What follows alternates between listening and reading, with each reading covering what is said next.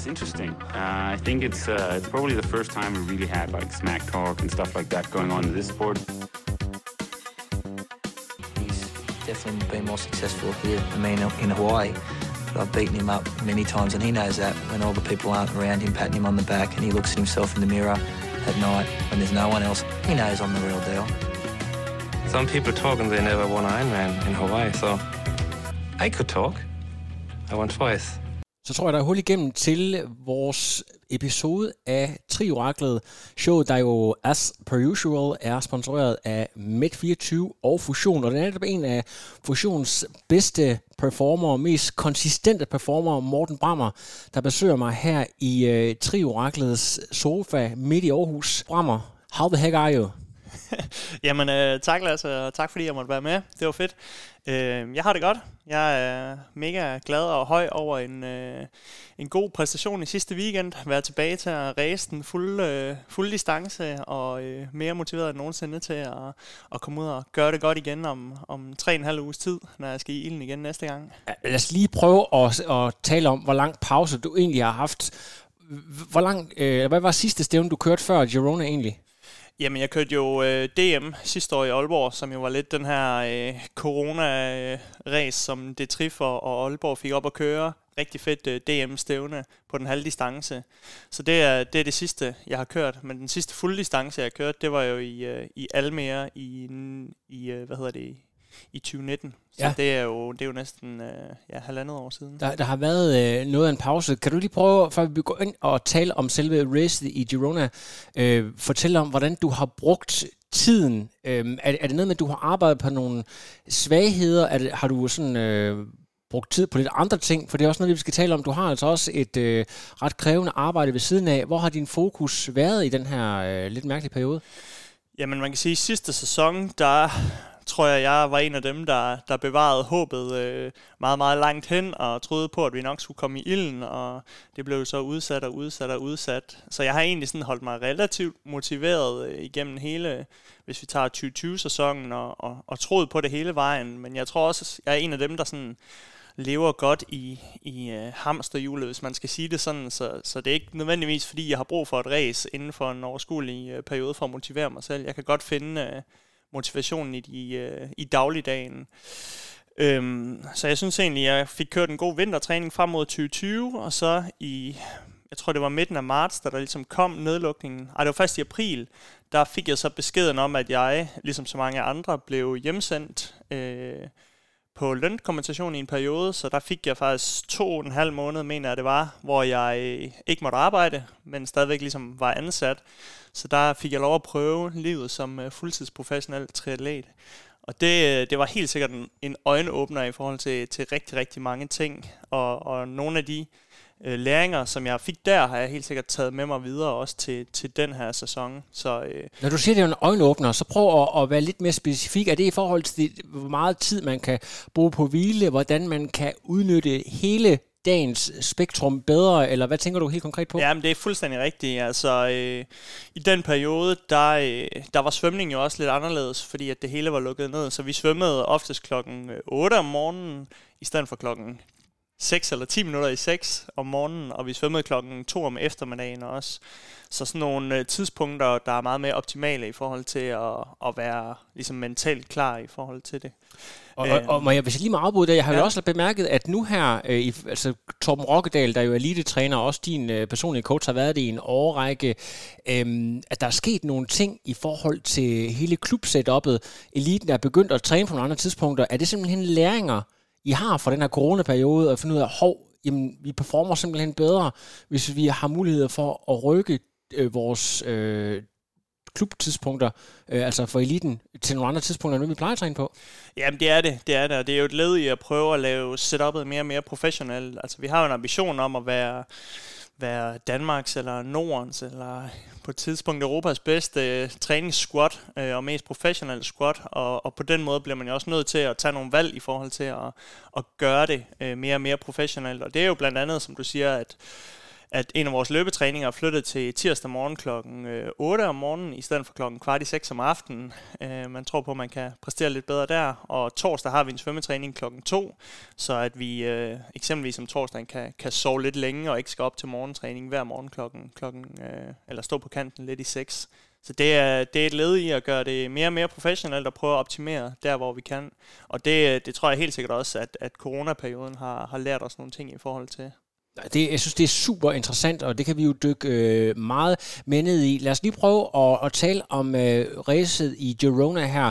Du øh, har jo en eller anden relation til Spanien, i og med, at du er jo gammel green teamer, øh, har været dernede og som golfinstruktør. Øh, er det øh, helt tilfældigt, eller var det bare der, hvor der var en mulighed for at konkurrere? Du kunne jo også måske være taget til Tulsa, eller gjort nogle andre ting. Ja, altså man kan sige, at racet Girona var sådan, det, det blev, beslutningen blev taget med relativt kort frist. Altså øh, i og med, at jeg har mit arbejde, så, så var Torsa og, og race uden for Europa ret svært, fordi det er ret krævende i forhold til, til øh, rejselængde og, og det ene og det andet. Og med Girona, der kunne jeg godt, der kunne jeg hive en lille uge ud, og så, så stadigvæk synes, at jeg gjorde det ret optimalt der. Så det var det var egentlig øh, at se, jamen, hvornår kan man få lov at, at race igen, og Girona er så ud til at, at blive, øh, blive et fedt stævne, et, et rigtig fedt sted jo, og P2, P2 gik ind og støttede det, så, så der kom også et, øh, et fornuftigt felt og fine øh, pengepræmier og point til ranglister og det hele, så, så jeg synes, at, at det lød som en, en god mulighed for at få en, en relativt tidlig Ironman ind, øh, som, som øh, ja, ligesom at få banket rusten af og komme ud på den distance igen. Så, øh, så det var egentlig, det var egentlig at tage, øh, tage den første og bedste mulighed, kan man sige. Øh, Spanien er et af de lande, der har været under rigtig hård lockdown. Øhm, jeg tror, jeg har fornemmelse af, at der er åbnet lidt mere op nu. Hvordan var det at, at komme derned som øh, professionel atlet? Blev det taget godt imod jer? Hvordan var fornemmelsen øh, i ugen op til konkurrencen? Jamen, jeg synes, at, øh, at Spanien øh, virkede øh, rigtig fint, og, og de, øh, de har stadigvæk nogle relativt stramme restriktioner. Man skal gå med mundbind overalt. Øh, i hvert fald når man er nogle offentlige steder, og, og jamen, ligesom i Danmark øh, tager nogle relativt stramme forholdsregler, men, men, men jeg synes egentlig, vi blev taget godt imod, og folk var meget nysgerrige øh, på os, og, og alle dem, vi, øh, vi snakkede med øh, og, og fortalte, at jeg skulle køre racet, de var, de var sindssygt interesserede i det, og synes, det var vildt spændende. Så jeg synes, vi blev taget rigtig godt imod, og, og også, øh, også i lead-up'et til stævnet og bagefter osv. Så, videre. så det var, det var en sindssygt positiv oplevelse at komme derned. Lige præcis. Øh, altså selve ruten øh, i Girona er jo kendt som øh, et af verdens, i hvert fald Europas allerbedste cykelspots. Altså der bor jo simpelthen så mange professionelle cykelrytter der. Øh, Jan Frodeno og flere andre topatleter øh, hører til i det her område. Det var en meget, meget kuperet rute. Jeg ved, at du, øh, altså, du har selv øh, cyklet en del, men der er jo trods alt forskel på at, at tage ud og, og køre lidt på øh, ude i Mols Bjerge, og så til derned. Øh, var du bange for, at, øh, at det vil påvirke din, din overall performance, øh, når, du, når du kigger på den der vanvittige ruteprofil?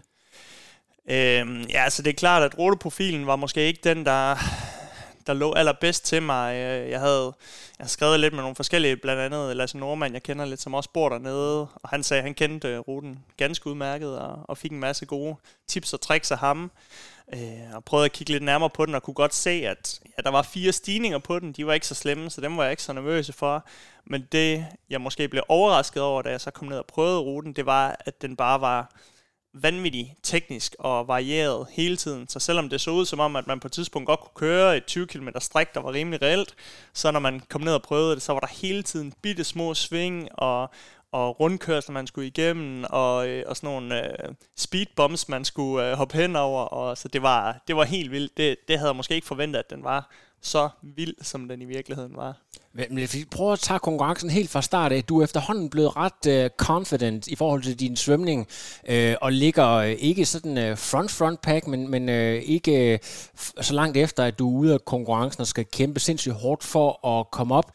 Ja, altså det har jo været et, et langt sejt træk. Man kan ja. sige, da, vi, da jeg startede med at køre elite eller, eller pro, så, så var det altid en kamp fra, fra sådan måske midt-pack øh, til at skulle frem og, og køre sig lidt frem på cyklen, og så løbe sig rigtig meget frem. Man kan sige, nu er jeg over en lang periode blevet bedre og bedre til at svømme, og som du siger, det er ikke, det er ikke front-front pack, men det er i den forreste del af, af feltet, så jeg, så jeg giver mig selv et meget bedre udgangspunkt i forhold til at kunne, kunne køre øh, godt på cyklen, og så også slutte det godt af på, på løbet.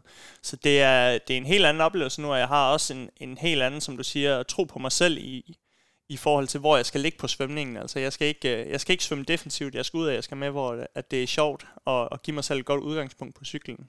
Så det er, det er både, fordi jeg selvfølgelig er kommet i bedre form og blevet en bedre teknisk svømmer, men det er også et andet mindset, jeg går ind til med, med svømningen. Det er ikke bare ren overlevelse nu. Nu skal, jeg, nu skal jeg være med til at animere det og være med, hvor, at, øh, hvor det er sjovt. Men du altså også på et, et niveau, hvor at du øh, kan kan spotte forskellige atleter. Lad os sige, der er en, en profil som Cameron Worth, som måske er en god idé at have i øh, øjesyn. Jeg tror faktisk, at du kommer op noget før ham af, af vandet. Men lad os bare tage ham som et eksempel, at du kan spotte ham, og så accelerere undervejs, at du, at du øh, på den måde kan agere proaktivt i, i vandet. Jamen, øh, det, jeg synes, det kan tit være svært at prøve at agere efter andre atleter, fordi at det er sindssygt svært at genkende folk ude i vandet. Ja. Så, så tit så, øh, så undersøger jeg jo lidt på forhånd, hvad, hvem der selvfølgelig er med, og der er, der er try-rating en god måde, ligesom at, at, at se på, hvem, hvem kunne man forestille sig, man kunne ligge sammen med. Og så når man står på startstregen og liner op, så har man selvfølgelig lige et øje på, måske at stille sig lidt tæt på dem, eller i hvert fald, i hvert fald sådan lige se, hvordan de nogenlunde ser ud, så man kan, man kan prøve at reagere efter dem.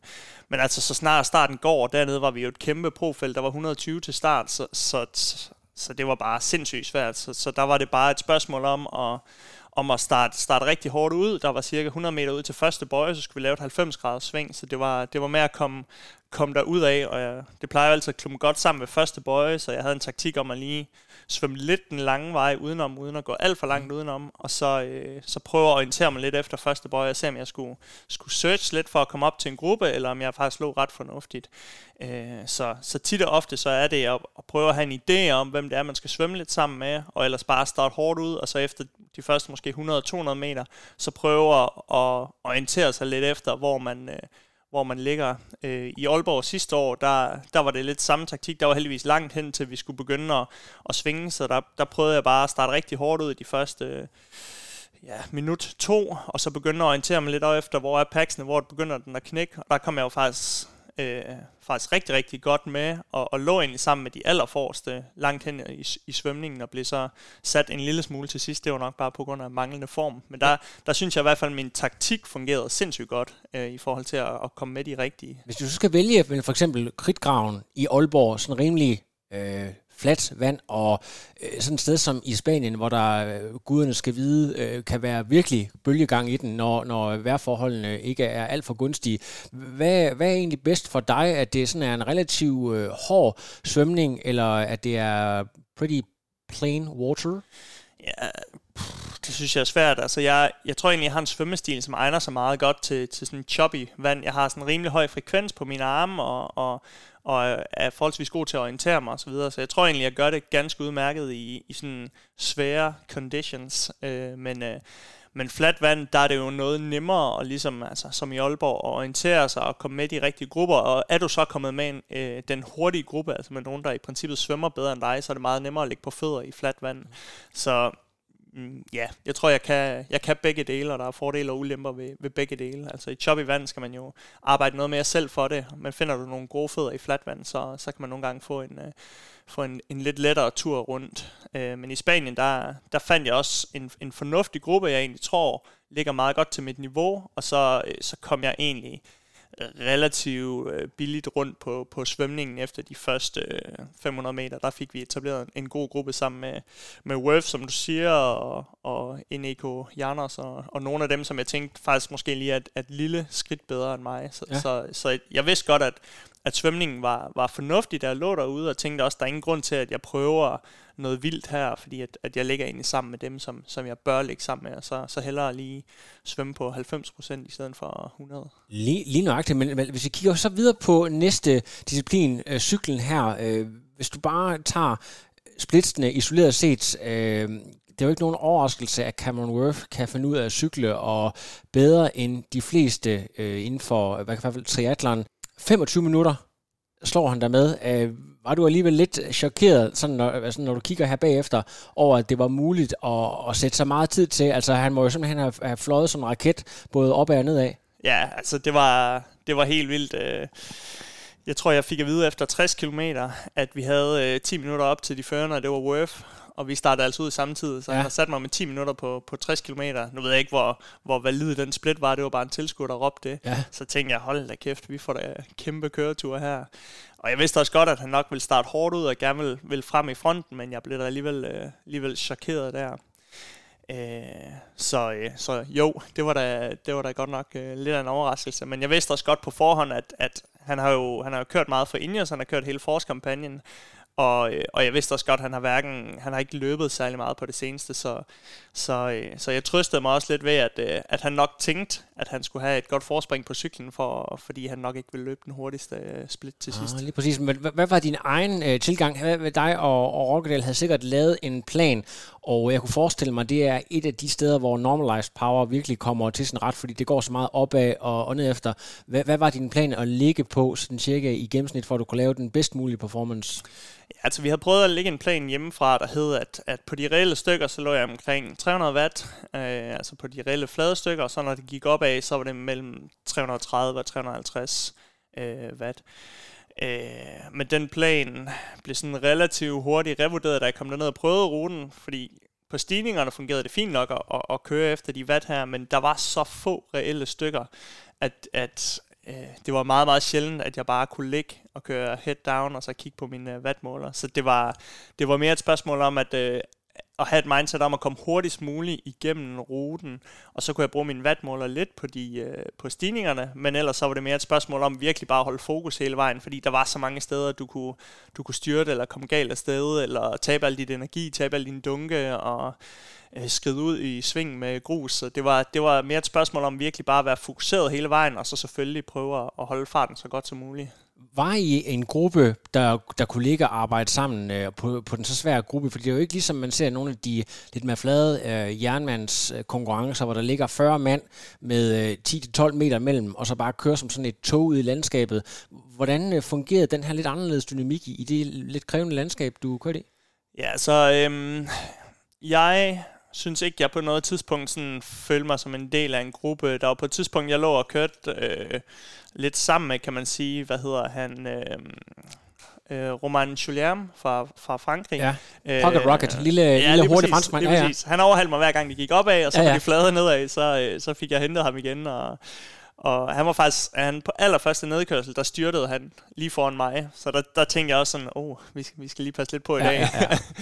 og, og så på, jeg tror det var det andet eller tredje bjerg, der kørte han så noget frem på en af nedkørslerne, og så, så så jeg ham ikke rigtig igen. Øhm, men jeg tror, det var efter cirka 150 km, der skulle vi op og lave sådan et ud-hjem loop, så der kunne jeg ligesom se, hvordan jeg lå, og der så jeg bare, at der kom sådan en, en pack på, på 7-8 spanier med, med 3-4 meters mellemrum imellem dem, så tænkte jeg, åh, de henter mig inden længe, de ja, der... Ja, ja. Øh, og det gjorde de så også på den aller sidste stigning, hvor de bare nærmest kørte øh, cykelløb opad. Øh, så der var i hvert fald nogen, der har kørt lidt, lidt pack men jeg, jeg føler egentlig, at det meste af vejen, det var bare det var min egen, øh, min egen overlevelse, fordi at jeg kørte så meget anderledes. Jeg tror, mange af de lette spanier, de kører meget, meget hurtigt opad, og så kører de ikke så hurtigt på det flade, og så er de meget, meget bedre teknisk nedad, end jeg er. Så, så, så der var ikke, der, det gav ikke mening for mig at følges med nogen. Jeg skulle, jeg skulle mest bare køre mit eget race. Ja, du har et virkelig, virkelig hurtigt øh, løbesplit. Jeg tror, det er sådan noget 240 på en rute, der var sådan 40,8, måske en lille kilometer kortere ja. end, øh, end, end sådan, øh, men, men inden for selvfølgelig øh, det spektrum, som man kan forvente øh, af Ironman. Altså, da du stiller cyklen, øh, ved du, at du har, du har gode ben, eller er det først noget, der ligesom åbner sig op i løbet af, af konkurrencen, hvor du får det her flow? Nej, men jeg føler mig egentlig okay fra starten af. Jeg synes, jeg har, jeg har kørt klogt på cyklen på den måde, at jeg også har overholdt min, min sådan energiplan og væske, og synes, jeg, jeg egentlig har er kommet fornuftigt igennem, så jeg tænker, at det skal nok blive godt. Øh, da jeg kommer ud på løbet, så tit så har jeg sådan lidt, lidt sidestik, eller lidt de første par kilometer, det skal lige åbne sig op, og så, så begynder jeg at kunne løbe frit. Men den her gang, der var det faktisk lige fra starten af, at jeg kunne, øh, jeg kunne løbe sådan relativt hårdt. Så jeg tænkte, at, øh, og så var jeg også lidt sur på mig selv, fordi jeg havde kørt så, så øh, teknisk dårligt, eller i hvert fald tabt meget tid på de tekniske dele på cyklen, plus at jeg var lidt sur over de der spanier, der lå og, og draftede, og jeg vidste, at de var ikke langt foran mig, så jeg tænkte, at nu, nu skal jeg i hvert fald ud og, og, og tage nogle hoveder på, på løbet. Så ja. jeg startede også lidt, lidt hårdt ud og, og prøvede at se, hvor hurtigt jeg lige kunne få hentet alle dem der i hvert fald, og sådan løb mig inden for for i hvert fald øh, præmiepengene, og også det, jeg ligesom gerne ville, som var sådan top 5, top 3-agtigt. Det der mindset der, det har jeg faktisk aldrig rigtig hørt dig udtale om, det der med at tage hoveder. Jeg ved selvfølgelig, øh, folk, der er på det her niveau, de er jo konkurrencemennesker i et eller andet omfang, men øh, du kommer jo sådan oprindeligt fra golfsporten, det her med at gå ud og prove a point, er det noget, der altid har været hos dig, eller noget, der er kommet til dig, det der med, at du øh, sådan øh, den der rolige og, og, og venlige person, som vi alle sammen kender nede fra øh, svømmestadion, øh, at du kan blive øh, en, en killer, når, du, når, du sådan, når, når betingelserne er der. Øh, prøv lige at fortælle om det. Jamen, jeg tror egentlig mest, som sagt, at jeg var sådan lidt sur og skuffet over den måde, at, øh, at de der spanier i hvert fald havde kørt løbet på. Øh, så, så lige dem, dem havde jeg ikke så meget til overs for. Øh, så dem tænker jeg, dem skal jeg i hvert fald op og overhale. Det, ja, ja. det synes jeg ikke helt var i orden, hvis de skulle ende foran mig. Øh, men ellers så, øh, så kan jeg jo godt lide at... Altså, jeg ser jo mig selv som en, en rimelig god løber, og derfor er det altid sådan med, med god selvtillid, jeg sætter cyklen og, og går i gang med løbet, og, og nede i Spanien var der rigtig mange ud hjem stykker, så, så man kunne hele tiden følge med i, hvordan man lå, om man ja. hentede, eller om man tabte til de andre osv. Og det, var, det er jo sindssygt motiverende for sådan en som mig, at jeg kan ja. se, at jeg, jeg hele tiden henter på, på i hvert fald de fleste af dem. Øh, men, men, men stadigvæk, jo, selvom man... Øh, man, man kan se, at man henter, så er det jo stadigvæk at, at overholde sin plan, fordi man kan jo kun løbe så hurtigt, som man nu kan. Så, så jeg prøvede stadigvæk at løbe relativt fornuftigt og, og gøre de rigtige ting, fordi igen, det var jeg vidste, det ville blive en lang dag, og det var varmt dernede. Det har vi ikke trænet i herhjemme, så, så der var heller ingen grund til at gå ud og gøre noget hovedløst, fordi at, øh, at jeg vidste, at, øh, at jeg skulle stadigvæk løbe klogt for at, at komme fornuftigt igennem, fordi man kunne virkelig brænde sammen dernede, og det var der også mange, der gjorde. I forhold til løbeskomarkedet, så er det blevet sådan en rimelig level playing field. Stort set alle brands, de har øh, carbon og så videre. Har du øh, været ved at eksperimentere lidt i forhold til, hvad, hvad der passer rigtig godt til din løbestil? Øhm, er det noget, du har arbejdet særligt på, eller er det bare mere at, at arbejde med det flow, du altid har haft, og så finde det, der ligesom passer bedst til, til den løbestil, du nu har? Ja, altså jeg har, jeg har mest bare løbet i, i Vaporfly de seneste par år, har haft, ja. øh, haft sindssygt stor glæde af den sko, så den løber jeg stadigvæk i, og så, øh, ja, jeg har ikke prøvet så mange af de andre carbon-sko endnu i hvert fald. Øh, det kunne godt være, at man skulle prøve det, men, men, men jeg synes, at, at, at Nike fungerer godt for mig, og, og når man ligesom kommer i gang, så i hvert fald de første mange kilometer, der, der tænker jeg bare på at at finde godt flow, løbe med, med god stil, og så øh, virkelig bare tænke på energi og væske og overholde den plan, man har der. Øh, så skal det nok... Øh, altså, for der er rigtig mange, der kan løbe et godt halvmarathon, men der er ikke mange, der kan løbe et godt øh, off-bike marathon. Så, så det er også med at have lidt ro i maven de første 20-25 km, så vide, at, øh, at der er rigtig mange, der kommer til at dø der til sidst. Så hvis du øh, sådan skal afsløre lidt af din hemmelighed i forhold til at, at tage, øh, hvad hedder det, sådan noget, øh, pace rigtigt og få den rigtige energi, øh, det som amerikanerne kalder the back half of the marathon, øh, altså den sidste svære del. Hvad, hvad, hvad er det, der gør, at, at du er så god til at næle den? Øh, er det noget med, at, at du ser godt med koffeingel, eller øh, er det masser af arbejde i styrkelokalet, der gør, at du, du har ekstra power i baglåret? Hvad, har du et par fif? Ja, det er et godt spørgsmål. Altså, jeg, jeg, jeg koldede også en del på det sidste halvmarathon, så jeg ved ikke, om, om det var sådan helt, øh, helt perfekt splittet, men jeg, jeg kommer nok også til at løbe lidt for hurtigt ud, men, men, men jeg tror da i hvert fald, det der med sådan en ret stringent energiplan, man prøver at overholde, det er, det er sindssygt vigtigt. Og så også bare at prøve at, at fokusere på, at, i hvert fald den første halvdel, at løbe så, så godt og så afslappet som muligt, så man stadigvæk har, har overskud til sidst. Øhm, og så, ja, som du siger, så styrketræner jeg også, og, og har jo løbet en del i mange år, så jeg tror også bare, jeg har en, en god træningsalder i forhold til at, at løbe forholdsvis meget. Så jeg tror, der er sådan flere ting, der spiller ind, men, men helt sikkert det der med, at man får øh, nok væske, og man får nok energi undervejs, og også har trænet det i træningen. Altså, det er jo også vigtigt, at man ikke bare går ud og tager øh, 70 gram øh, kulhydrat i timen til konkurrence, men aldrig har prøvet det i træning, så, så kan det godt være, at maven den står lidt af. Men, øh, men at have trænet det, og, og det er jo også noget af det, som, som Torben, min træner, går rigtig meget op i, og, og har været god til, til på nogle af de afgørende pas, og være med ude på cykel, og ligesom kunne give øh, energien på de rigtige tidspunkter, så man ligesom simulerer race så meget ja. som muligt. Du kommer meget sjældent i nogle øh, situationer, du ikke har prøvet før. Du kender, du kender typisk følelsen. Ja, og præcis. ved din træthed. Det er meget, meget interessant. Øhm, du, du, det skete lidt utroligt øh, i, i seneste sæson. Det må så være i øh, 19, hvor du havde hele fire fjerdepladser i de øh, Ironman, nej, jeg tror det er jo tre Ironman, og så en, en enkelt halv Ironman, øh, hvilket jo er en ret utrolig øh, consistent performance. Og det er jo lige ved at ske igen, men skal du lige selv øh, fortælle, hvad der sker mod slutningen, øh, fordi der øh, dukker der en person op i horisonten, som du meget gerne vil øh, have, hvis skal du meget gerne vil, øh, vil næle. Ja, det var ret sjovt. Jeg, jeg havde egentlig efter 19-20 km sagt til mig selv, at Nå, nu bliver der sgu nok endnu en fjerdeplads. Ja, ja. Øh, fordi jeg kunne se, at UF han var sådan rimelig langt foran,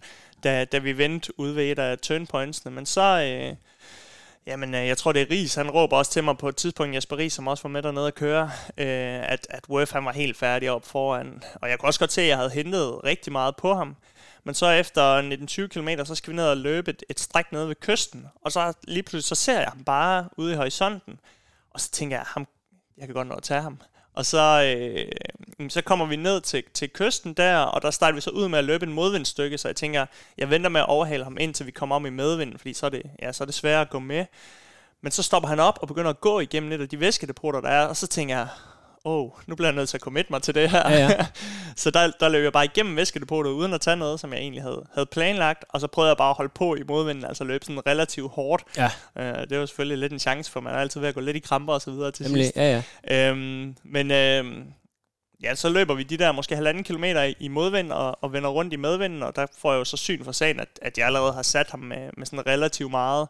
Så jeg tænker, okay, nu, nu skal jeg bare sikkert hjem, øh, fordi der var i hvert fald rigtig langt op til, til anden pladsen, eller ikke rigtig langt, men, men han så godt løbende ud, øh, så, øh, så jeg tænkte, at, at nu, nu skal jeg i hvert fald bare i mål, uden at få kramper. Øh, men det var, det var ret fedt lige at få, få den skalp med også. Øh, han er jo en, en legende inden for trisporten, så det var meget sjovt lige at Det er nemlig også, med. Øh, altså femmer blev han på øh, Hawaii, det seneste gang det blev afholdt der i 19, og havde også et vanvittigt uh, race ned i, uh, jeg mener, det var i Italien, og også rigtig god i Almere, så vidt jeg husker. Ja. Altså, det, det er uh, altså virkelig, virkelig en, en, en, en stor skalp, du har taget der. Hvis vi lige prøver at kigge på nogle af de gode resultater, du har lavet, uh, en fjerde plads på Lanzarote, der betyder meget for dig.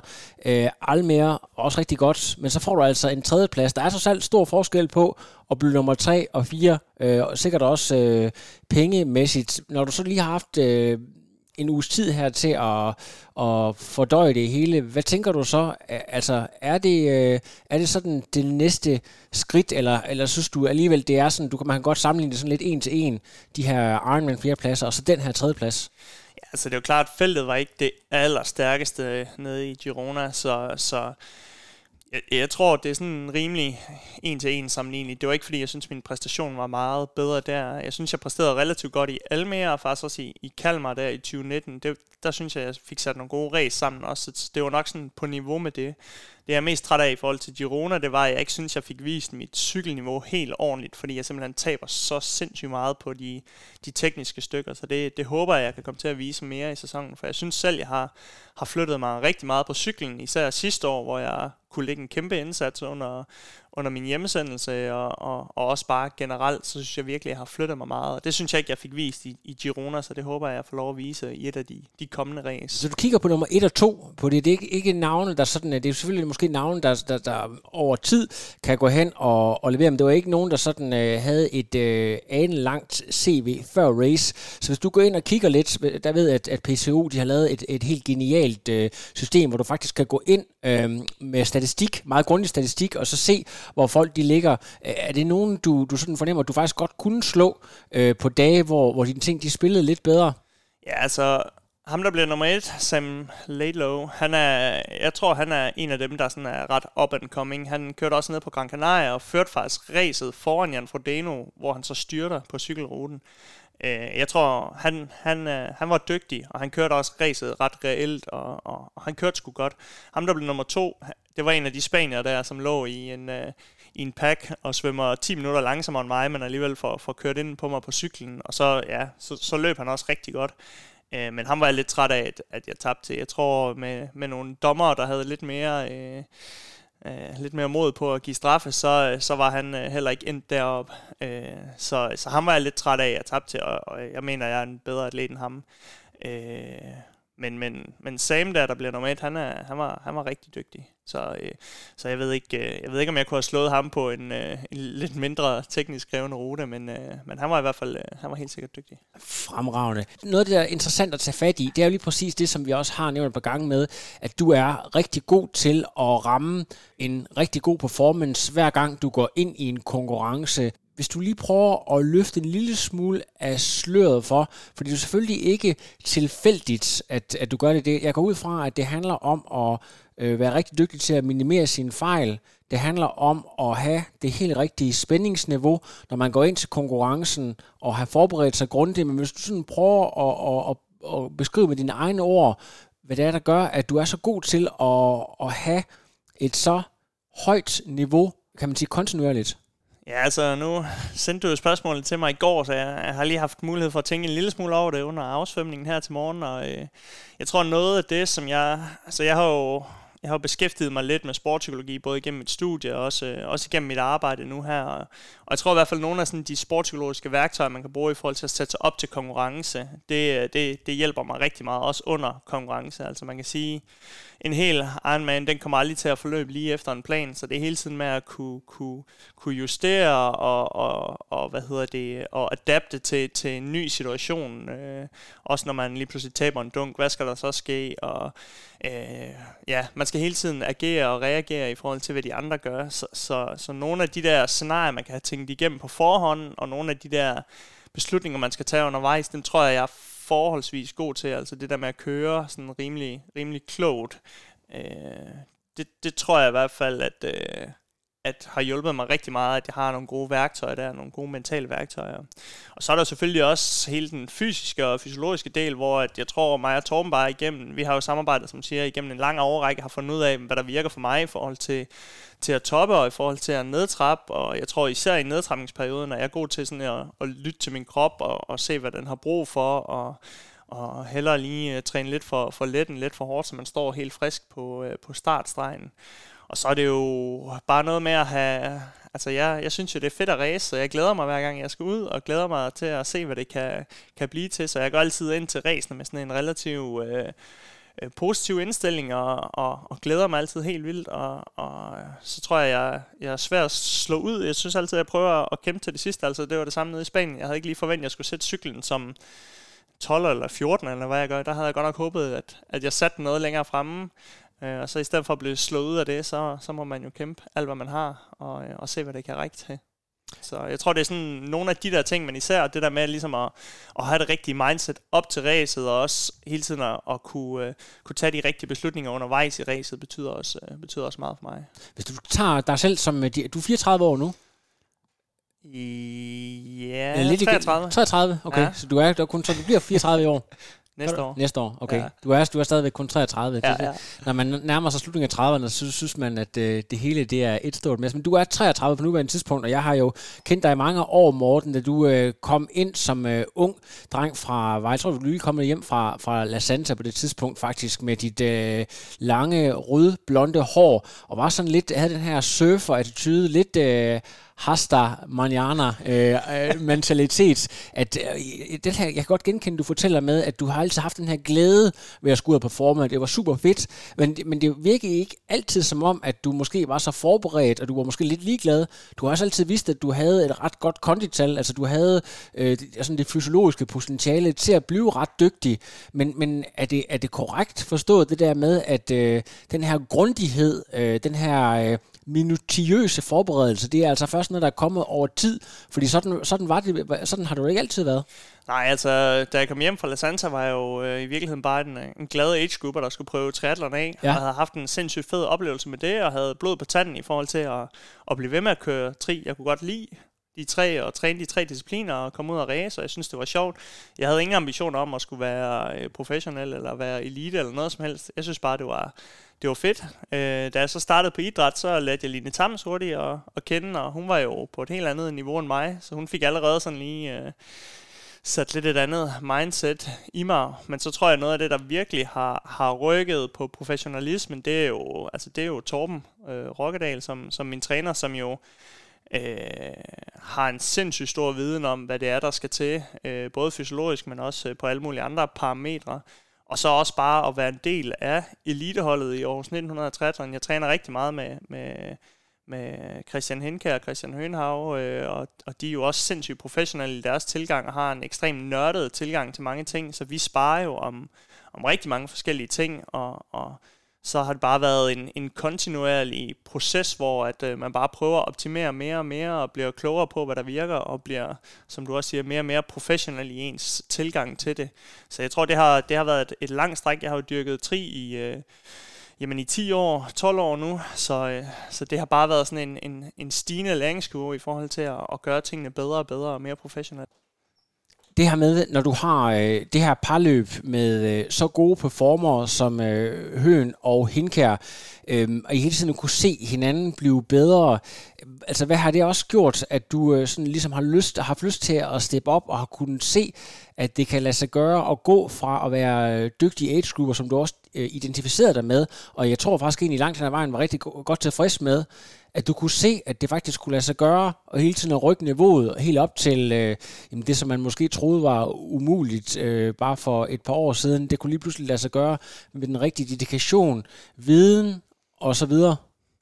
Ja, altså det, det er noget, man nogle gange lige skal sådan træde skridt tilbage, eller lige hive sig selv op i helikopteren og prøve at reflektere lidt over, fordi at nogle af de ting, vi render og laver til træning nu, det vil være fuldstændig absurd at tænke på at have gjort for, for fem år siden. Der er meget sådan uh, uh, new normal i det. Altså det her med at træne... Prøv at komme med et godt eksempel, fordi det, det, det, det lyder ret spændende, det der. Ja, men altså eksempelvis bare, at, uh, at vi på uh, træningslejr på Gran Canaria kunne træne uh, 37-38 timer på en uge. Det, det, det ville jo have været helt absurd uh, i starten af min karriere, og jeg kan huske, jeg snakkede med Torben for et par år siden om at sagde, altså når jeg, når jeg har en normal arbejdsuge, så 20 timers træning, det er, det er virkelig max. Altså jeg kan ikke kapere mere, også i forhold til, hvis jeg skal have min restitution. Øhm, men det, det er bare blevet rykket lige så stille, og ens øh, evne til at absorbere træning bliver bedre og bedre, så, så, så nu ligger den lige pludselig på 23, 24, 25 timer i ugen, og og nogle af de der pas, man sådan laver, altså hvor langt man for eksempel skal løbe bare på en træningstur, at man godt kan komme over 30 og 35 km og så videre. Og cykelturen, øh, altså det, det kan også fint være 6-7 timer, uden at, øh, at det sådan er helt vildt. Øh, så, så der er bare sådan nogle nye normaler, man hele tiden går efter, og og også bare i træning, altså øh, hvad man ligger og laver til svømning, der kan det godt føles sådan ret average de tider, jeg ligger og svømmer her til morgen, og føler mig ikke sådan specielt god. Men havde jeg svømmet de sider for tre år siden, så havde det jo været helt vildt jo. Så, ja. øh, så, så det der med, at vi tre følges forholdsvis tæt, og vi alle sammen bliver bedre på en eller anden måde, det gør jo så nogle gange, at man i træningen tænker, åh, jeg havde sgu ikke en særlig god dag, fordi man sammenligner sig med de to andre. Men, men i virkeligheden, hvis du lige prøver at, at sammenligne på Training Peaks med, hvad du kunne for, for 3-4 år siden, så har du rykket dig helt vildt. Så det er jo, det er jo både rigtig, rigtig godt, øh, at man ligesom bliver løftet, og hele tiden får, får øh, nogle nye normaler, man skal sigte efter, men, men man skal også lige huske nogle gange og lige, lige sige, at, øh, at man gør det sgu egentlig ret godt, øh, selvom man måske ikke lige, selvom man egentlig fik, øh, fik røvtur af de to andre i bassinet her til morgen. I præcis. I forhold til det der med, når du nævner antal timer, så lad os lige prøve at blive helt konkrete på. Du arbejder hos Dansk Atletikforbund øh, i en øh, ledende stilling, som har noget at gøre med, mener talent, og hvis du lige sådan selv kan forklare lidt mere om det. Altså, jeg arbejder med øh, talentudvikling i dansk atletik øh, som det primære omdrejningspunkt. Så har jeg sådan ret øh, ret stærk connection til alle elitearbejde, selvfølgelig vores landstræner og vores, øh, vores elitechef, og så øh, står jeg også for træneruddannelserne nu. Så, øh, det er sådan en, en, en bred palette, men, men med talentudvikling, som det primære område er. Ja, altså det giver jo rigtig god mening, ud fra at du har en øh, kandidat i idræt, at det er den vej, du vil gå. Jeg, jeg kommer bare til at tænke på, hvis du har set den film, der hedder American Beauty med Kevin Spacey, det var så før, øh, der kom MeToo-sager på ham, og han blev persona non grata, øh, så, så er der jo en, en formidabel scene, hvor han ligesom gør op med øh, det liv, han lever, Øhm, han vil have det arbejde, hvor der er mindst mulig ansvar, samtidig med at han styrketræner og ryger marihuana ude i, ude i garagen. Altså, jeg forestiller mig, at hvis man gerne vil være triatlet på fuld tid, så vil man have et arbejde, hvor der er meget, meget lidt ansvar, og man simpelthen kan holde bolden på det her. Hvordan formår du at, at skulle performe og levere under så øh, svære vilkår. Nu har altså, jeres forbund har jo også været hårdt ramt af, af corona med, med de her løb, øh, der skulle generere en masse økonomi, der ikke har kunne lade sig gøre. Øh, altså, er det, øh, har du ikke øh, spændt dig selv lidt for hårdt for, eller kan du godt lide at skulle sådan øh, topperforme på to forskellige øh, parametre? Altså det, øh, det er også noget, jeg tit selv tænker over, altså fordi øh, mit arbejde er sådan, øh, altså jeg skal være på, og jeg, jeg skal være, det er sådan relativt øh, krævende, og, men samtidig er det også bare sindssygt spændende. Det er virkelig noget, jeg brænder for. Jeg synes, det er mega interessant at sådan, øh, arbejde med talentudvikling og, og også elitesport generelt, men faktisk mest talentudvikling, fordi det er der, man, man virkelig rykker på, på en hel masse parametre. Hvordan kan man sådan lave de bedst mulige rammer i samarbejde med klubberne i forhold til at, til at løfte øh, en, en hel masse atleter, så de har mulighed for en, en senior elitekarriere. Så, så øh, jeg tror det der med, at, at jeg brænder helt vildt for det, og synes, det er ekstremt spændende, også gør, at jeg så kan lægge en, øh, lægge en stor indsats der, og virkelig øh, brænde for det.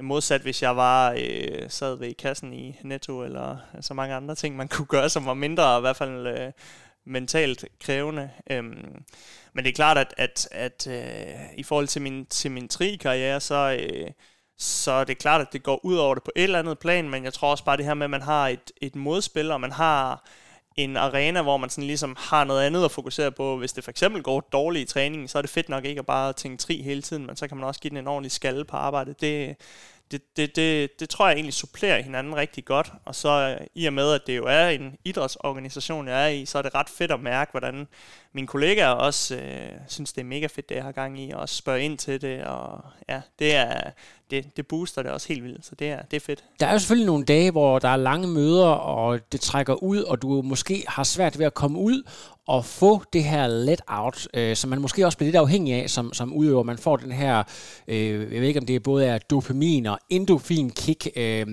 altså kan det ikke skabe en eller anden form for, kan det ikke være, altså man kan blive irritabel, øh, hvis det går ind og blokerer for meget. Er du god til at sige, okay, det kan godt være, at vi er i et godt flow nu, men øh, min arbejdsdag den stopper kl. 16.00, fordi jeg er nødt til at komme ud og træne, og det er simpelthen nødt til altså. Jo, altså det, det er klart med, med den måde, jeg kører min hverdag på, så er det jo ekstremt struktureret, og, øh, og heldigvis så er det sådan et forholdsvis fleksibelt arbejde på den måde, at jeg både tit har nogle aften- og eftermiddagsmøder, fordi det, det er klubber og det er frivillige, jeg samarbejder med, men det betyder også, at jeg nogle gange kan tage ud og cykle midt på dagen, hvis jeg har et aftenmøde for eksempel. Så på den måde er det, er det ret fleksibelt, og det, det gør, at jeg sådan nogenlunde kan passe min træning ind, men det er klart, at, at øh, at har jeg nogle lange, lange, tunge dage, som måske øh, blev lidt mere end planlagt øh, lange, så kan det godt være, være træls, men, men det er jo hele tiden den her kunst med at have den gode dialog med, med Torben, og vi snakker jo sammen rigtig, rigtig ofte i forhold til at justere ind, og han er også igennem en årrække blevet bedre og bedre til at sige, jamen har du et mega højt arbejdspres, så bliver vi nødt til at skrue lidt ned for træningen, fordi man kan ikke, øh, man kan ikke, øh, ja, blive, altså det er et bære, man fylder det hele i, så, så vi kan ikke både presse på begge steder, øh, og det var, det var noget, jeg for eksempel øh, oplevede meget, da jeg sad med, med det her projekt omkring skole-OL. Altså, der var en sindssyg be, øh, spidsbelastning omkring arbejde i, i juni måned, hvilket jo var ret uhensigtsmæssigt ja, i, forhold til, til, ja. i forhold til tri, og der havde jeg bare nogle uger der, hvor jeg næsten ikke kunne træne, fordi jeg var helt bumpet øh, mentalt. Så sådan den der mentale træthed, man nogle gange kan opnå ved, ved at arbejde rigtig meget, den, den skal man bestemt ikke negligere som, øh, som atlet. Så, så det er jo virkelig også noget, hvor man hele tiden skal kunne gå ind og finjustere, og, og vi har også arbejdet meget med at lave sådan, altså hvis jeg for eksempel skulle ud og cykle og vidste, ah, hvordan er jeg lige i dag, og så har to forskellige programmer, har du, har du det godt og, og, og spiller benene, så kan du køre det her. Er du lidt træt og smadret, så, så er der et andet lidt lettere program. Så, så det er jo sådan nogle små ting, man kan gøre i, i hverdagen for at få det til at gå op. Og det værste, man ved som, som triatlet, det er at få en, uh, en rød træning på, på Training Peaks, Nemlig. Uh, ja, ja. Som, som ikke bliver gennemført efter planen. Så nogle gange så er det bedre at have sådan en, en, en, en uh, easier option, som man stadigvæk føler, man har fuldført træningen og fået noget godt ud af det, øh, i stedet for at, og, ja, sådan faile en træning. Så ja. det, det er noget af det, som, som mig og Torben, synes jeg, igennem en længere periode er blevet øh, rigtig god til at ramme. Ja, lige præcis. Øhm, jeg synes også i den forbindelse, det er interessant at, at nævne sådan lidt mere på privatfronten. Øh, Birgitte Krogsgaard, og du har efterhånden øh, dannet par i nogle år, og hun har jo øh, formået både at være øh, på landsholdsniveau inden for triatlon, og senere på øh, cykellandsholdet, samtidig med, at hun læste medicin. Altså også sådan et, et, et topkrævende studie. Jeg ved, at der er måske også noget forskning indover i, i perioder. Øh, jeg ved ikke, hvor fleksibel det i grunden er, men i hvert fald det der med at, at lave det her ekstremt strukturerede liv. Øh, også, altså Birgitte kommer også egentlig bare som en almindelig age der skulle, der skulle prøve at lave det her triathlon for sjov, og så tog det til sådan et, et kæmpe højt niveau. Er det noget, I sådan har inspireret inspireret hinanden til, at du blev inspireret af hende. Hvordan altså sådan, har I hjulpet hinanden øh, til jeres respektive niveauer? Jamen altså, Birgitte har jo været en af de afgørende faktorer til, at det også har, har lykkes for mig. Altså dels så, så øh, har hun jo også kørt, som du siger, det samme parløb, så, så det har lidt været et, et fælles projekt om at og der er jo mange ting, der skal gå op i en højere enhed, altså med at få, få dels bare arbejde og, og træning til at gå op, men jo også at få fokuseret på sin restitution, få fokuseret på sund kost og alle de andre ting, der skal, skal til, øh, for at det hele går op i en højere enhed. Så det har været en, en sindssygt fed periode, hvor vi virkelig har kunne, kunne støtte hinanden, og, og nogle gange så har vi jo øh, været hver til sit, til sine konkurrencer, og nogle gange har vi øh, kunne tage med ud og, og støtte hinanden, og der ved vi jo lige præcis, hvad der er, det skal til, fordi vi står i, i den samme situation. Men, øh, men der er ingen tvivl om, at, at med en, øh, en kæreste, der ikke havde helt samme forståelse for, hvorfor man har lyst til at tage ud og cykle øh, syv timer på en søndag, i stedet for at gå en tur med hende,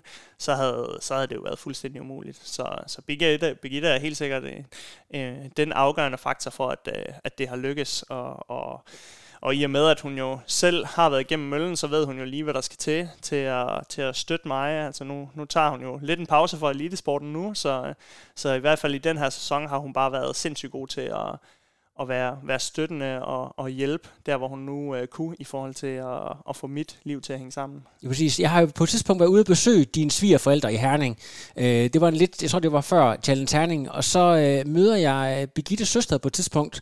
Man kunne se, at det var familiens rebel, altså med piercing i næsen og, og hele Multichausen, altså den diametrale modsætning. Men jeg synes, det er sådan lidt et sjovt billede på, at, at sådan Birgitte, hun er den her lægedatter fra Herning, der simpelthen har, har formået at få det maksimale ud i forhold til at, at nå til tops inden for de ting. Og så har vi øh, den her søster, der sikkert har de samme muligheder, men ligesom har valgt at være så lidt rebelsk over for det. Hvis du sådan lige skal prøve at forklare, hvad det er for et helt specielt mindset, Birgitte har, at hun formår at, at gøre de her ting, fordi altså en ting det er, at man har mulighederne, økonomien og så videre. En anden ting det er rent faktisk også at gøre det. Altså, kan, kan, du, kan du gøre os lidt klogere på det? Ja, altså Birgitte er bare ekstremt målrettet i alt, hvad hun gør, og når hun gør noget, så gør hun det 100%. Ja. Øhm, og nogle gange tænker jeg også, at, øh, at det er jo helt sikkert det, der har gjort, hun har opnået de der ting. Altså, ja. øh, både med, med Tri, det var, det var jo også en, en, en lang proces, men hendes cykelkarriere var jo fuldstændig... Øh, altså, det var jo... Med skyrocket, ja. ja. fuldstændig. Og det var jo kun fordi, at hun virkelig virkelig trænede fuldstændig øh, vanvittigt målrettet, og, og hun havde et mål omkring det, og, og vi prøvede nogle ting, og det lykkedes bare, og man kan sige, jeg tror egentlig langt hen ad vejen, at hun er mere, øh, altså hun er sådan helt, helt målrettet, når hun går efter noget, hvor jeg nogle gange også, altså også når man træner så meget, så bliver man også nødt til nogle gange sådan lige at have et lidt lidt loose forhold til det, men, men, men det, er, det har virkelig også inspireret mig, og, og når hun skal til stævner og konkurrencer osv., så, videre, så er det jo fuldstændig minutiøst. Hun, øh, hun forbereder sig, og der er ikke noget, der bliver overlagt til, til tilfældighederne der. Altså, det, det er måske svært for lytterne her, hvis de sidder i København eller andre steder, men jeg ved, at vi har lavet nogle klubenkeltstarter herude, øh, hvor Birgitte kørte, og hvis du kigger på, at hun er, vejer måske nogen 50 kilo og, og kører rundt med sådan noget 270-280 watt, altså det, det kan vel næsten en til en sammenlignes med det Høenhav øh, lavede på det tidspunkt, hvor han var allerbedst der i 2018-2019, hvis man sådan øh, kigger på vægt og watt output og, og så videre. Hun var jo fuldstændig ustyrlig i den periode der. Ja, altså, øh, hun kører flere watt per kilo end mig på, på sådan en enkelt start, og, og altså, det er, ja, hun, er, hun har jo også et, et fysiologisk talent. Hun har jo trænet mange år i sit liv, hun har svømmet hele sit liv, og, og så, så altså, øh, hun kørte jo DM i enkeltstart sidste år, og der var desværre nogle tekniske problemer, der gjorde, at det ikke lige helt gik, som det skulle, men der var jeg sikker på, at hun havde formen til at kunne have vundet DM i enkeltstart.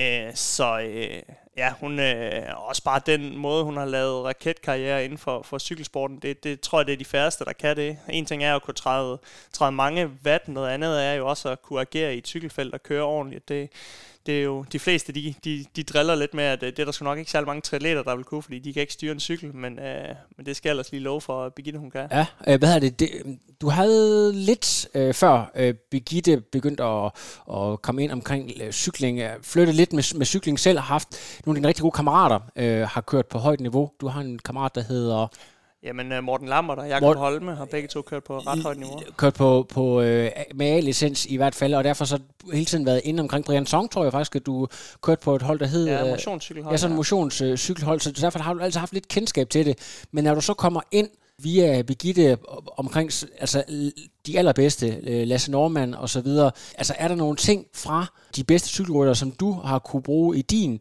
tri-karriere? Noget viden, noget, øh, en approach, et eller andet? Ja, det er et godt spørgsmål. Altså, jeg synes jo, at de fleste cykelryttere, de er også, øh, når vi snakker, altså, nu snakker jeg meget med Julia Let og så Lasse og nogle af de der typer, de er jo også bare ekstremt målrettet, også meget, meget, meget professionelle i deres tilgang til det. Man kan sige, at det gode ved cykelsporten er, at de har et helt andet professionelt setup, end vi har i, øh, i tri med, med hold og lønninger og folk, der sørger for alle deres rejser osv. Så, videre. så de har virkelig mulighed for at fokusere 100% på deres træning og deres performance det gør jo bare, at de kan leve et liv, hvor at, at alt er fuldstændig optimeret, hvor at de ikke skal tage sig af, når de skal ud og rejse øh, det ene og det andet papirarbejde, som jeg skulle forud fra Spanien, men det er der folk, der gør for dem. Så det her med, at, at, at de kan sørge for at få deres søvn, de kan tage ud og træne midt på dagen, så, så det er det optimale tidspunkt på dagen, de kan få spist rigtigt, øh, de kan bo i Girona, fordi det har de mulighed for økonomisk, og det ene og det andet, det er det gør jo, at den professionalisme, der er omkring de bedste cykelryttere, det, det tror jeg er noget af det, som, som jeg også er blevet inspireret af og, og har lært noget af. Super interessant. Du øh, var lige ved at afsløre vores øh, kicker her øh, i sidste i podcastudsendelsen, fordi øh, Birgitte og dig, I får lidt mere at se til her i august. Ja. skal nemlig være forældre, kan jeg forstå på det hele. Præcis. Det er, jeg så faktisk Birgitte, jeg var nede og jeg forsøgte at, at snige mig ned på tankkrogen for at løbe. Øh, jeg har taget et par kilo på, så jeg ved ikke, at folk de, de kigger, når jeg løber rundt. Men øh, der så jeg Birgitte, hun er faktisk ikke så stor, som man kunne forvente, bærer sin øh, graviditet utrolig flot, ja. må, må jeg sige. Øh, altså, det, det der med at, at, at have det, arbejde, det fuldtidsarbejde, du har, du skal køre elite og nu kommer der så en, endnu en øh, dreng eller pige? En dreng. En dreng. Endnu yes. en dreng, der, der, der, der skaber cooks i, i kalenderen. Hvordan har du tænkt dig at klare den udfordring?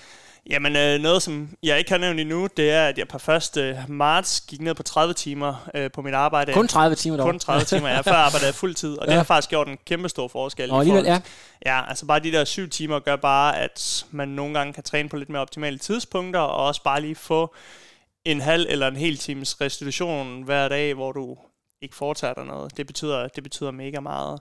Så, så jeg har allerede justeret lidt ned i forhold til det, men, øhm, men vi har termin den 16. august, og, øh, og det vil sige, at jeg kommer til at køre Ironman Lanzarote øh, i starten af juli, og derefter så, så holder jeg nok en, en lille sommerbreak, efter at have kørt de her to, to Ironman, og så må vi se, hvad der skal ske derfra. Der, øh, der kommer det til at få, få første prioritet i, øh, i en periode, Øh, og, øh, og så har jeg faktisk ikke øh, de store ambitioner derfra. Så kommer jeg til at se lidt på det. Der kan jo ske meget i sådan en proces der. Så, så alt afhængig af, hvordan det går, og, og går det bare rigtig godt, og vi har overskud af det hele, så kan det sagtens være, at jeg... Øh, for eksempel skulle ned og køre VM i Almere på den lange distance, eller noget andet, eller noget national, eller hvad ved jeg. Men, øh, men der er ikke nogen planer fra efter Lanzarote. Så det, øh, det kommer til at få, få fuld fokus, og så, så ryger Tri lidt ned i prioriteterne, og så må vi, øh, så må vi se, hvad der kan lade sig gøre derfra. Det kan være, at du er en af dem, der får så meget energi og inspiration, at du kommer tilbage næste sæson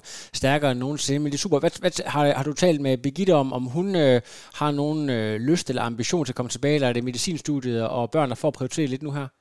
Jamen, uh, Birgitte elsker jo også at dyrke sport og bliver også tændt af konkurrencer og så videre, så hun, uh, jeg tror også, hun rigtig gerne vil tilbage. Jeg tror ikke, hun skal op og køre internationalt niveau, men hun vil rigtig gerne ud og, og stadigvæk holde sig i god form, og, og måske køre noget, noget nationalt. Heldigvis så er, er kvindecyklingen jo på vej opad, Nemlig. så man kan håbe, at, øh, at der også bare i Danmark og nationalt kommer så højt et konkurrenceniveau, at, at det kunne være fedt at køre noget her herhjemme. Så jeg tror også rigtig gerne, hun vil, øh, hun vil at køre igen øh, næste år, øh, alt afhængig af, hvad der lige bliver muligt. Skal vi lige ganske kort tage den, selvom det er en triathlon podcast? Jeg synes nemlig, det er super interessant, at man får bare ganske få år siden, man kunne slet ikke forestille sig, at kvindecykling var noget, der blev vist.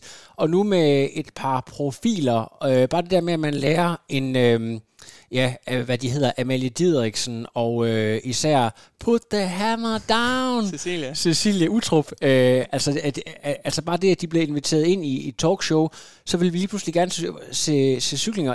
Jeg, jeg har det jo personligt sådan, nej, det kan da godt være, at de ikke kører lige så hurtigt, eller der er nogle forskellige ting, men det der, når du kender dem, og ved, hvem de er, og omtalen, så er det jo sjovt at se, altså. Ja, lige præcis. Og jeg tror faktisk, det er noget af det, man har været rigtig god til i forhold til at profilere kvindecykling, det er, at man har lært rytterne godt at kende, men man er begyndt at lave nogle rigtig fede ting omkring de bedste ryttere, Sådan, så altså, jeg synes, kvindecykling er sindssygt spændende, og, og både så kender jeg mange af de danske proffer sådan rimelig indgående, men også de internationale øh, man ved ligesom, hvad det er for nogle typer, og det er jo det samme, når vi også ser herrecykling, så, så ved vi også, hvad for nogle vi kan lide, hvad det er for nogle, der er vores helte, og hvad det er for nogle, vi ikke så godt kan lide, og, og, og kan sidde og holde lidt med dem, og, og, og så er det bare sindssygt fedt, når man, øh, når man ligesom ved, hvad det er for nogle typer, og hvordan de plejer at køre deres kørestil og så videre. Og så har vi jo bare været begunstigt i dag, at vi lige nu har et, et, et kæmpe højt niveau på de danske kvinder, øh, altså både Cecilie, som du siger, Emma gør det jo sindssygt godt også, og, og Amalie og Julie, der skal til EM, og, ja, og, og der er en hel masse up and coming også. Så, øh, så jeg tror, at, at det bliver kun større og større, og også med, med den her tv-eksponering, de får osv., der, øh, der, der, der er der virkelig fremtid og, og krummer i det super interessant. I forhold til det der med at have et arbejde, det fede ved det, det er jo, at man ikke så afhængig af sponsorer og andre mennesker i det hele taget. Men øh, fusion er du stadigvæk øh, på. Du sidder i øh, meget, meget fin. Øh, den her, jeg tror, det er den, jeg også har i Det er Recharge. Rechargen, ja. Yes. Dejligt, jeg har Recharge bukserne på her. Der er også lidt product placement i, i radioen. øhm, men, men altså, er det sådan noget med, at du, du egentlig har skåret lidt ned øh, på det der med at skulle ud og lave en masse sponsorarbejde, i og med, at du, du selv tjener gode penge, og det, det giver måske også lidt øh, mindre stress, at, at, at det er sådan til the bare minimum, så du, du, du har måske en eller to aftaler, øh, du skal holde styr på. Ja, altså sponsorater har lige været en kæmpe prioritet for mig, øh, både fordi at... Øh, at jeg for det meste godt kan betale for mit eget udstyr, men også fordi jeg simpelthen ikke har tid til at at give tilbage, og jeg synes, hvis man laver et, øh, sådan et, et commitment med en sponsor, så skal man også gøre det ordentligt og kunne give noget ordentligt tilbage. Mm. Så med, med dem, jeg har, altså Fusion har været med mig i mange år, de er bare sindssygt gode, fordi at, at de kender også mig, de ved de omstændigheder, jeg øh, dyrker tri i, så de, de, de forventer heller ikke, øh, at jeg stiller op øh, hver hver anden uge til fotoshoots op ved dem, og det ene og det andet. Altså, de, de synes, det er fedt, at jeg øh, træner deres tøj og kører konkurrence deres tøj, og jeg tror, de synes, jeg er en god ambassadør. Øh, så, øh, så det er mest sådan nogle sponsorater, man kan sige, jeg har, at hvor, hvor folk kender mig og kender til mine ambitioner, og også godt ved, at, at man måske ikke kan forvente helt vildt meget i, i, i retur, fordi jeg simpelthen ikke har tiden til det. Øh, så det er det er mest folk, jeg kender, øh, som, som synes, det er et fedt øh, projekt, jeg har gang i, og så, øh, så har jeg ikke været sådan sindssygt opsøgende i, i forhold til det. Det har jeg ikke. Vi, vi talte om, før vi gik på her, i forhold til øh, mål, for eksempel, hvis du er så heldig at lande en øh, kvalifikation til Hawaii øh, på Lanzarote, lad os bare sige det, øh, det her med, at det aldrig sådan rigtig har været et mål for dig, Øhm, det, det er der måske mange, der har svært ved at forstå, fordi der findes folk derude, der, der nærmest ikke drømmer om andet. Kan du prøve at forklare, hvad det er, der sådan motiverer dig ultimativt set øh, inden, inden for sport? Er det simpelthen bare at, at blive den bedst mulige, hvis det ikke er Hawaii for eksempel? Ja, så det er igen også et område, hvor mine ambitioner måske har, har ændret sig lidt. Altså for mig har det altid været at have nogle fede oplevelser med sporten og gøre det så godt, som jeg kan. Og jeg har altid haft et mål om at køre nogle race, som jeg synes virker fede, og, og som jeg kan se øh, se, der, der motiverer mig og vil give mig en god oplevelse. Øh, og derfor er jeg også sindssygt motiveret af at skulle køre Lanzarote her om, om 3,5 uger, fordi jeg har et helt specielt forhold til, til øen dernede ja, ja. og, og racet, og det var min allerførste Ironman og, og så videre og så videre. Øh, så, så det, der motiverer mig, er selvfølgelig at, at komme ud og, og race nogle fede steder mod nogle fede felter, øh, og gøre det så godt som muligt, øh, og og for mig har det, har det meget, meget tit også handlet om at, at kunne sætte nogle rammer, hvor jeg kan se, at jeg kan få en, øh, en fed oplevelse ved det. Og Hawaii har aldrig sådan øh, hidtil tændt mig helt vildt, men jeg må da indrømme, at inden for de senere par år, også jo bedre og bedre man bliver, så kunne man også godt se, at det kunne være sindssygt fedt at komme over og køre der, hvor at alle står så skarpt som muligt og se, om hvad kunne man gøre i, øh, i sådan et felt. Altså, jeg havde også ambitioner om at skulle have kørt Frankfurt i år, som både er et, er et mega fedt race, men hvor der også vil komme et ekstremt stærkt felt. Øh, det blev så desværre udskudt, men, øh, men det begynder også at motivere mig mere og mere, det her med rent faktisk at, at komme ud og konkurrere med de bedste og se, hvad man, øh, hvad man kan der. Lige præcis. Altså, nu i den her coronasituation, så ved man jo ikke, hvem der stiller op selv. Det, som man måske tænker er et relativt lille Ironman-stævne, kommer der nogle gange super stærke atleter. Lanzarote var et af de steder, for et par år siden, der var så tilpas hårdt, at sådan de bedste holdt øh, snitterne fra det. Hvad tænker du i forhold til dine muligheder for at, at simpelthen kunne vinde det race? Det er, jo, øh, det er jo rigtig mange år siden, i hvert fald på herresiden, at vi har øh, haft en dansk vinder dernede. Hvor vanvittigt vil det være, og er det realistisk? Øhm, der er sidste tilmelding på torsdag, så der regner med, at der kommer en startliste ud efter det. Øh, så, så det er meget, meget svært. Altså, det kommer selvfølgelig helt an på, hvordan der, hvem der stiller op. Har du hørt øh, nogle rygter? Øh, altså, jeg snakker med Cam Worth dernede, og han vil, øh, hvis han ikke skal køre turen for Ingers, så, så kommer han derned og køre. Så kommer min gode ven Christian Høenhav jo også, øh, og, og Henkær kommer også, og der, og der er lidt andre øh, gode navne, men faktisk, som startlisten er nu, ser det ikke helt vildt ud. Der vil jeg faktisk vurdere, at det er Altså der er, det, der er det realistisk.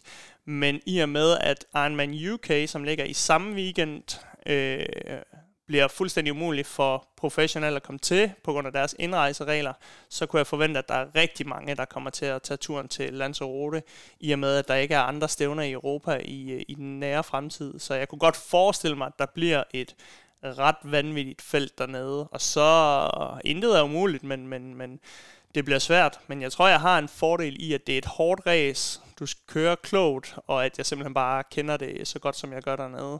Så, så jeg vil bestemt ikke øh, afskrive det, men jeg vil nok heller ikke udråbe mig selv som, som favorit. Lige præcis. Altså, jeg ved ikke, om det er en ting, der er ændret i sporten, men det der med at køre to Ironmans-stævner inden for så relativt kort tid efter hinanden, så vil der jo være gået, hvad, fem uger fra Girona til Lanzarote. Øhm, rent fysiologisk set, øh, den måde I gør det på, er det noget, der er tænkt ind, eller er det simpelthen øh, en, hvad kan man sige, under de betingelser, der er? Altså hvis du ikke kører der, men så, så går der måske, så ved du ikke, hvornår du skal køre igen, så det er simpelthen, du prøver på at køre videre på den form. Er, er det ikke usædvanligt at, at køre jo, altså det, det er igen noget af det, man måske kan sige, sådan at, at den nye normal i forhold til den holdning, Torben i hvert fald har til tingene. Ja. Øh, det, det var nok rimelig uhørt for nogle år siden, men, men, men forrige år i 2019, der kørte jeg Lanzarote, og så kørte jeg Herning, som så godt nok kun var en halv, kun to uger efter, og det gik faktisk rigtig godt. Øh, så holdt jeg en lidt længere sommerpause, og havde et godt build der, og så kørte jeg øh, Kalmar øh, og så Almere fire uger efter. Så den der kombi med at køre to race med, med en relativt kort pause imellem, har jeg prøvet før, og faktisk med, med god succes. Men det er klart, at når, at når du gør det på den måde, så har du...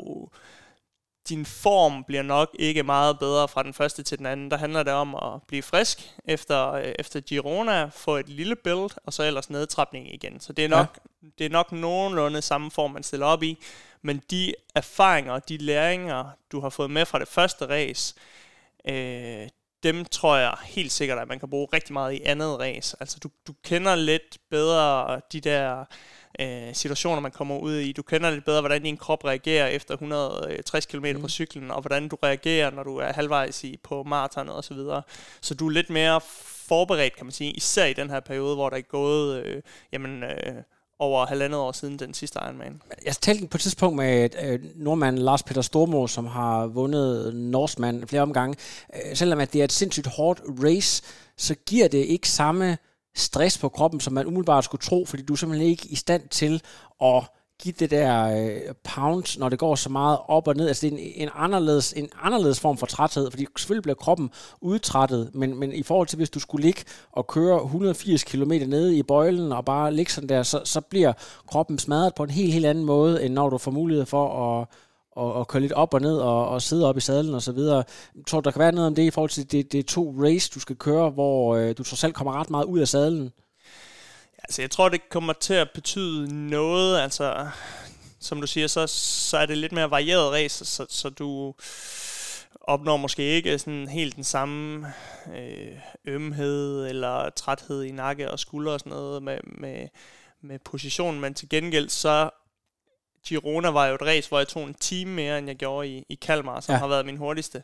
Så der er jo en helt anden udmattethed og træthed i kroppen, som jeg tror, man skal huske at respektere. Det samme Lanzarote er også et race, der tager en time mere end en hurtig Ironman. Så det, det er, som du siger, det, det er en helt anden måde, man kommer ud af det på.